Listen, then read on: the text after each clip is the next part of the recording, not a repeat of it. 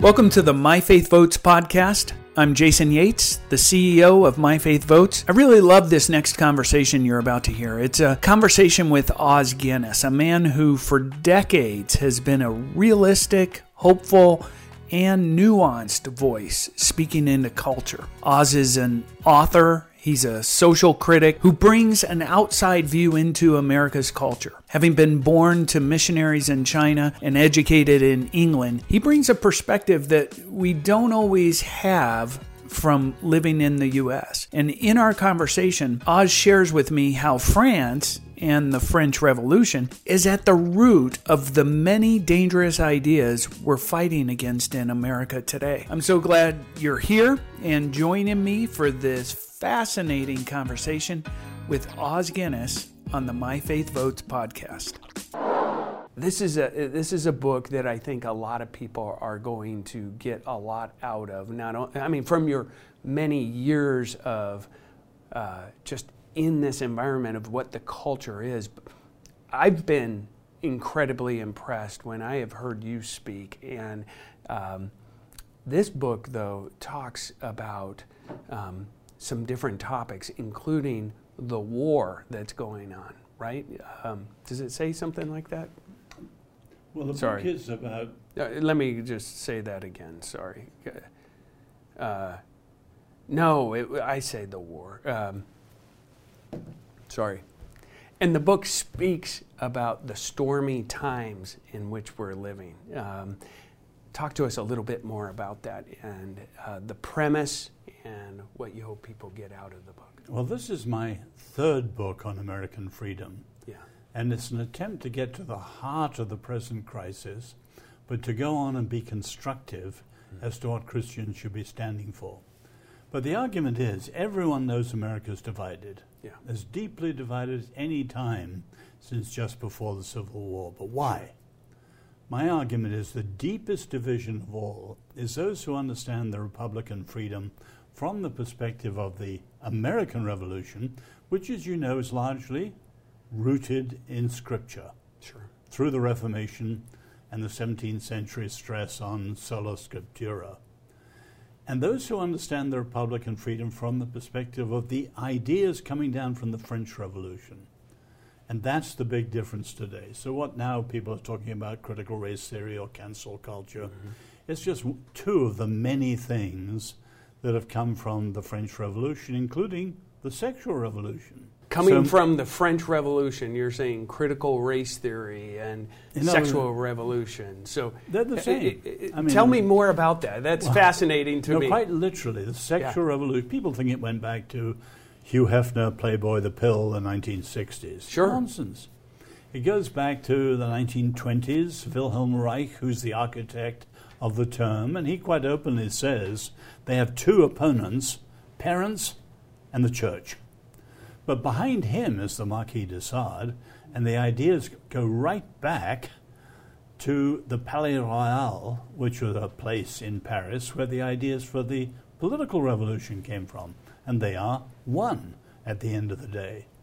Hmm. In other words, Christians have got to understand where these ideas come from. They're much deeper and more comprehensive. So I don't know if you know the idea of the long march through the institutions. Tell me At the end of the 60s, Herbert Marcuse, University of San Diego, the Frankfurt School in Philosophy, he called for a long march through the institutions. Now, in 1968, mm. 100 American cities were burning, far more than last year, Portland and so on, far more. But the radicals knew they wouldn't win in the streets. They had to win colleges, universities, right. press and the media, Hollywood and entertainment, win what they call the cultural gatekeepers and sweep around, yeah. and you win the whole culture. And 50 years later, they've done it. Mm-hmm.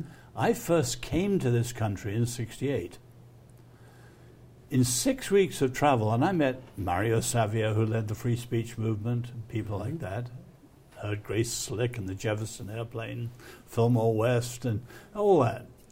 I only met one evangelical leader, Carl Henry, who understood really what was going on. Hmm. Most evangelicals were just out of it. Out of a background of pietism, which is wonderful, in other words, passionate, warm hearts for the Lord, Right. They had a faith that was privatized. And it was in the 60s that a historian in California called the Christian faith privately engaging, Yeah. publicly irrelevant. Now, the trouble is, a lot of Christians are still like that, which is incredibly irresponsible. Absolutely. Because you know, the heart of covenantalism, which is in Exodus, is that, eh, as the Jews put it, every Jew responsible for every Jew. In other words, there's a collective solidarity, and when that comes to America, it's behind the words, we the people. Hmm. So every American is a citizen responsible for the entire American Republic. And for Christians to opt out is a failure of discipleship, but it's also an incredible failure of American citizenship. And it also means we're handing it over to radicals and elites that are anti Christian. Do you think it's also a um, misunderstanding also of their identity in Christ? Of course. No, as they say he's Lord, and we sing it with real passion, but they don't live it out. No, is, is he Lord of the family, or work too, or medicine and law and computer science and politics? Jesus should be Lord of everything. Yeah. Now, the opposite extreme from privatization is politicization. And that's what the left tries to do turn everything into politics. Yes. And you know the left saying the issue is never the issue. In other words, to talk about this today, something else tomorrow, that's not the issue. The real issue is revolution. So we are engaged politically, but politics is not the be all and end all. Yeah. You know, obviously the Lord is, and things like families and schools and all sorts of other things are very important too. Sure. Um, I also think that there's a, a, a play on words that Christians misunderstand, and and there's um, the left that uses words to manipulate and and change the meaning, and um, uh, you know that's got to be something. I mean that that's that's about telling the truth or telling a lie. Um, how much is that impacting what's happening in culture today? Enormously, but we can't just complain. Right. We've got to show an alternative. Yeah. In other words, at the heart of Genesis and Exodus, you have a high view of dignity, made in the image of God, the highest in all history. You have a powerful view of truth, and you have a strong view of words. And you know, the rabbis say that what they call evil speech, from gossip up to insults, evil speech is tantamount to murder. Hmm. Because as the Old Testament shows us, a word created the world. Right. And as history shows us, words can destroy worlds. Hmm. So we've got to use words very carefully. And of course, we're in the day of the social media. You take the former president, many of whose policies I thought were terrific. But his tweets were evil. Sure. And Christians should have said, I like this, but Mr. President, please not that. In other words, be much more constructively critical of things we knew were wrong rather than just going wholesale because the general instincts were right.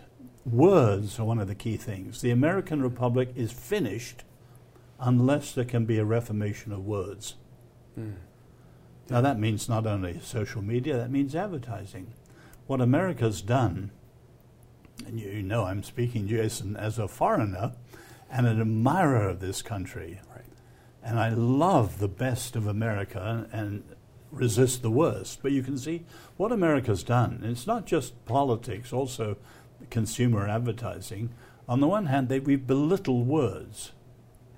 And then, secondly, we've weaponized words. Sure. And that's what the left does. Now, we take words very se- Every word is a commitment. It's a description of something. Is it true or false, right or wrong? Mm-hmm. Does it respect a person or demean a person? A word is a commitment. And that's why thou shalt not bear false witness. And so on. So We've got to take some of these biblical ideas very seriously. And these are foundational truth, dignity, words, and then move on to freedom and justice and mm. peace. You know, we are the champions and defenders of the highest view of freedom in history. Mm.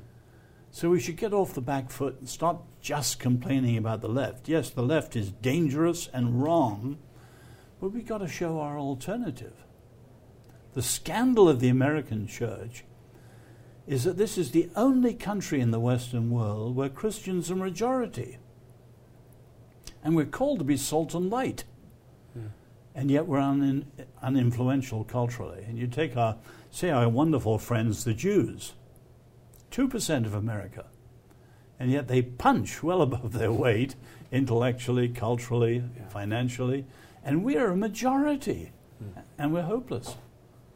I think uh, we are called to be salt and light, but we are salt and light. And I think there's a lot of people who don't understand that identity, that that's what we are, and therefore that should impact and influence the way that we mm-hmm. behave, mm-hmm. the way that we act, and how we see the mission and the vision of Christ in today's society. Yeah. You talk a lot about the covenant in this book, the covenant between because people, the Lord Christians. Right. Um, have we have we forgotten what the word covenant means? Have we have we um, I don't I'm wondering if people in church today appreciate the power and significance of covenant. No, complete, almost completely lost it. Yeah. So in a secular world, a covenant has become a contract, purely legal and narrow. But if you look, say, at the Exodus covenant, first it's a matter of freely chosen consent. Americans don't realize the consent of the governed comes from Exodus. You know, when the Lord proposes the covenant, it's not ratified until it says three times all that the Lord says we will do.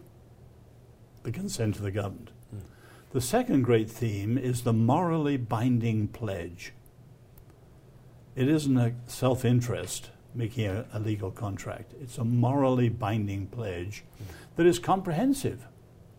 It covers the family and business and all sorts of sex, all sorts of things. So you think of marriage, mm-hmm. better or worse, sickness and health, till death do us part.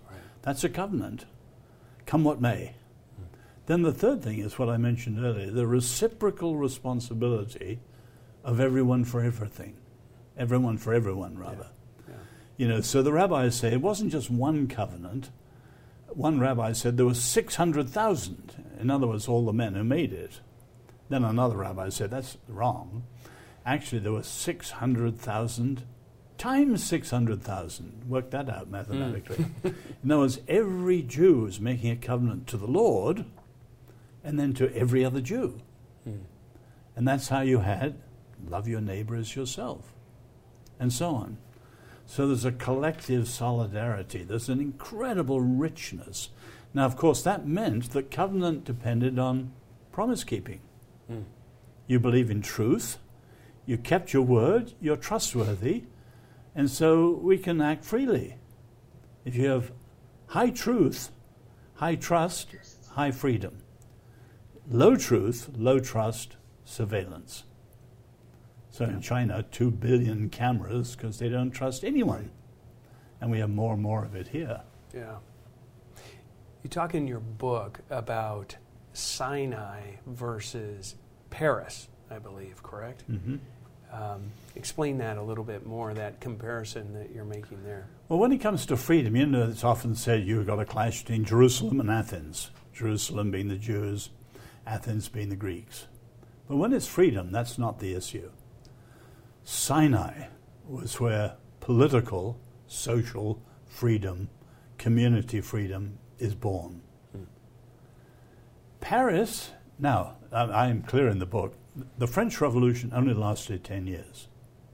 1789 to 1799. Yeah. Then came Napoleon, dictator, and he said the revolution is over. So we're not talking about Monsieur Macron's France today. Okay. But ideas have flowed out. If you look at it in history, I'm talking about it tonight. You had a period of revolutionary nationalism, the 19th century, revolutionary socialism in the 20th century, communism, although designed in the 19th, and today we're having revolutionary liberationism, the cultural Marxism. These are all ideas that have flowed from the French Revolution. And we need to be aware of it because the gravest threat we have today is secularism in an aggressive, hostile form to faith. And it grows from the revolution. I often quote, you know, the famous saying of Diderot we, we will never be free until we strangle the last king with the guts of the last priest. In other words, you had church and state together, yeah. both corrupt, both oppressive, so the revolution threw off both. And the radical left has been anti religious and anti Christian ever since. Now, you didn't have that in America because of the First Amendment until this generation. And now you've got secularism in this country that's just as hostile to faith, the Christian faith, or to any religion, as they were in the 18th century in France. Wow. I've got to let that digest a little bit. Um, we're, here's, I mean, follow up to that. It, it seems to me that if there's a change to be made, it has to come through the church. Um, you talk about secularism. It seems like we're just continuing to grow and become a more secular country. Mm-hmm. And unless the church stands, you know, we will continue down that path. Um, but it also feels like we're in a post Christian era. So, where do you see things headed? Um, is there hope? Well, what do you mean by post Christian? In, in other words, no, I, I understand what you mean. You know, if we look back, I was just talking earlier today with Billy Graham's press officer. Billy Graham was at the high noon of the American consensus that was called in by scholars Protestant Catholic Jewish. Religion was very much a positive thing. Everyone liked to be seen at church. That consensus is gone. Hmm.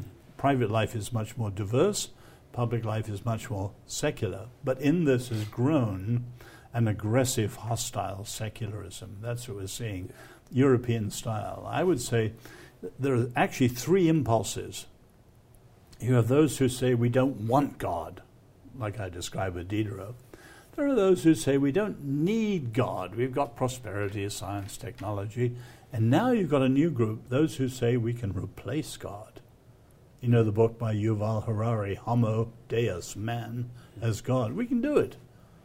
Biogenetics and so on. Mm-hmm. Now, put all these together, you've got the rise of the so called nones, the receding tide of faith, and a growing hostile secularism. So Christians better wake up. Yeah. Now, you can't counter this politically, you can't counter it culturally. We've got to win people to faith in Christ. So we need a warm hearted person to person evangelism and apologetics to persuade people. It's never just politics or a cultural thing. But we've got to be aware of what's happening. Yeah. There's never in history been anything like Western secularism. Always atheists. Hmm. You have atheists in the Bible, Psalm 14.1.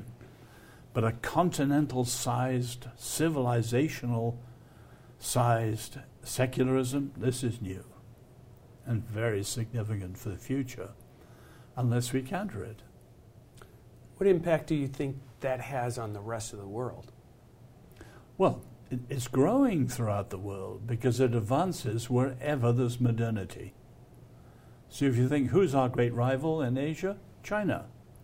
And what do they believe? They believe a Western heresy. They believe Marxism. Where did it come from? Europe. In other words, we've exported these things to the world. Now, the only serious, powerful resistance religiously is Islam. And their challenge will be as they modernize through wealth and science and technology, will they be secularized too. And you can see that where Muslims are a minority in a Christian, say, majority situation, often they're moderate and there are far more secular Muslims than there would be found in the Middle East. You take, the, say, our Jewish friends. You know, when the Enlightenment came, you had the splintering of Judaism. Mm. And many American Jews are as secular as next door atheists and just have a historical, cultural background in yeah. Judaism. In other words, that will happen to many people across the world. Yeah. I can't um, not talk to you about the concept of the golden triangle. Um, mm. My my wife um, encouraged me. She knew she, I was going to be talking with you. She said this has really impacted her and, and how she has thought about uh, our nation. Um, speak to that, if you will, because I think that's powerful for people to understand. Well, the context that's in my first book on freedom, right. Free People's Suicide. Yeah. But the idea is the founders were aware that great tasks of freedom, you've got to win it. That's the revolution. Then you have to order it. That's the Constitution, and that, of course, is covenantal freedom. But the real challenge is sustaining it. Hmm. And the question is how did the framers think freedom could be sustained? Because freedom is the greatest enemy of freedom. It never lasts. Why? Well, anyway, go into that. But the framers' solution, and this is what your wife brought up, is what I call the golden triangle of freedom. Freedom requires virtue. You can unpack all of these in depth. Yeah. Virtue requires faith of some sort, and faith of any sort requires freedom. And like the recycling triangle, it goes round and round. Yeah. Freedom requires virtue, which requires faith, which requires freedom. Now, each of those, in some ways, is very distinctive. Mm-hmm. So, freedom requires virtue. Only a virtue as people will sustain freedom, the founders said. Now, that's totally against the modern idea. And of course, the idea that uh, virtue requires faith is against the modern idea too. Right. And now, increasingly, America for 400 years has had a high view of religious freedom, the first freedom. But in the last 20 years, you've seen a greater sea change in 20 years than in the previous 400. And religious freedom is now a license for bigotry yes. or discrimination. And this is why I say the American Republic, not democracy, that's in trouble too, but different reasons. The American Republic, as it was founded, is on its last legs. Hmm. Make no mistake, it's on its last legs. And what's lacking is leadership to articulate where we are, what's wrong, and what should be done better. Hmm. And obviously, Christians have got a huge part to play in that. So no Christian can afford not to be engaged. Well, so in closing, what would you say to those Christians who are not engaged? What would you say that they eh, to either encourage, motivate? Um, what is your message? Well, if you look at the Christian problems of freedom over 2,000 years, most of them are not to do with evangelicals. Our Catholic brothers chose hierarchical power and they produced the oppressions that became things like the Inquisition. Well, we'll leave that out. Evangelicals, though, made an incredible contribution through the rediscovery of Exodus, the Reformation. Calvin, Zwingli, Bullinger, Knox, Cromwell, and then the Mayflower Compact. That's a covenant, mm-hmm. the first political doctr- document in America. But despite that magnificent beginning, evangelicals have made the mistake, well, first, of, of, quote, unhitching the Old Testament, as one pastor put it. Or to put it more gently, we've, looked, we've read Exodus as if it was spiritual only, or it was personal only. Exodus prefigures my salvation, your salvation. No, Exodus is about the political, social ordering of a people. And the Reformation understood that. But the other problem comes, and this is probably more American Christians today, they see the dangers of politicization. We make a mess when we get into politics. Unless we do it carefully, we do make a mess. and Christians have made a mess in the last generation, then they react and keep their heads down Pull back. and pull back. And I've heard Christians here say, well, the early church didn't get involved. What a ridiculous answer. The early church had zero freedom to be involved. But they sowed the mustard seeds over things like slavery, which flowered later. But we have that freedom because of the Old Testament applied to the American Revolution. We have that freedom. We are responsible for the Republic. For Christians not to be engaged today is an act of unfaithfulness to our Lord mm. And of irresponsibility politically of historic proportions. Hmm. Now, let me finish like this, Jason. You know, Reinhold Niebuhr put it the bookends of history are authoritarianism, all order, no freedom, and on the other extreme, anarchy, all freedom, no order. The biblical way, through Abraham and then Moses and then our Lord, is ordered freedom, covenantal freedom. It is unique in history. For Americans to squander it today and allow the left to suppress it today it is an act of historic mm. folly. And I urge Christians to understand the moment and then to explore Scripture and see what our views of freedom and justice and so on are, and then to get involved in the best way, acting Christianly. Not in secular terms, but acting Christianly as salt and light to make the difference. And I think the Lord, that all you're doing is in that direction. It's the identity of who we are, how our faith compels us to act and make a mm-hmm. difference. Um, Os Guinness, thank you for spending some time and sharing such incredible thoughts mm-hmm. with our audience. Thank you. God bless. God bless you.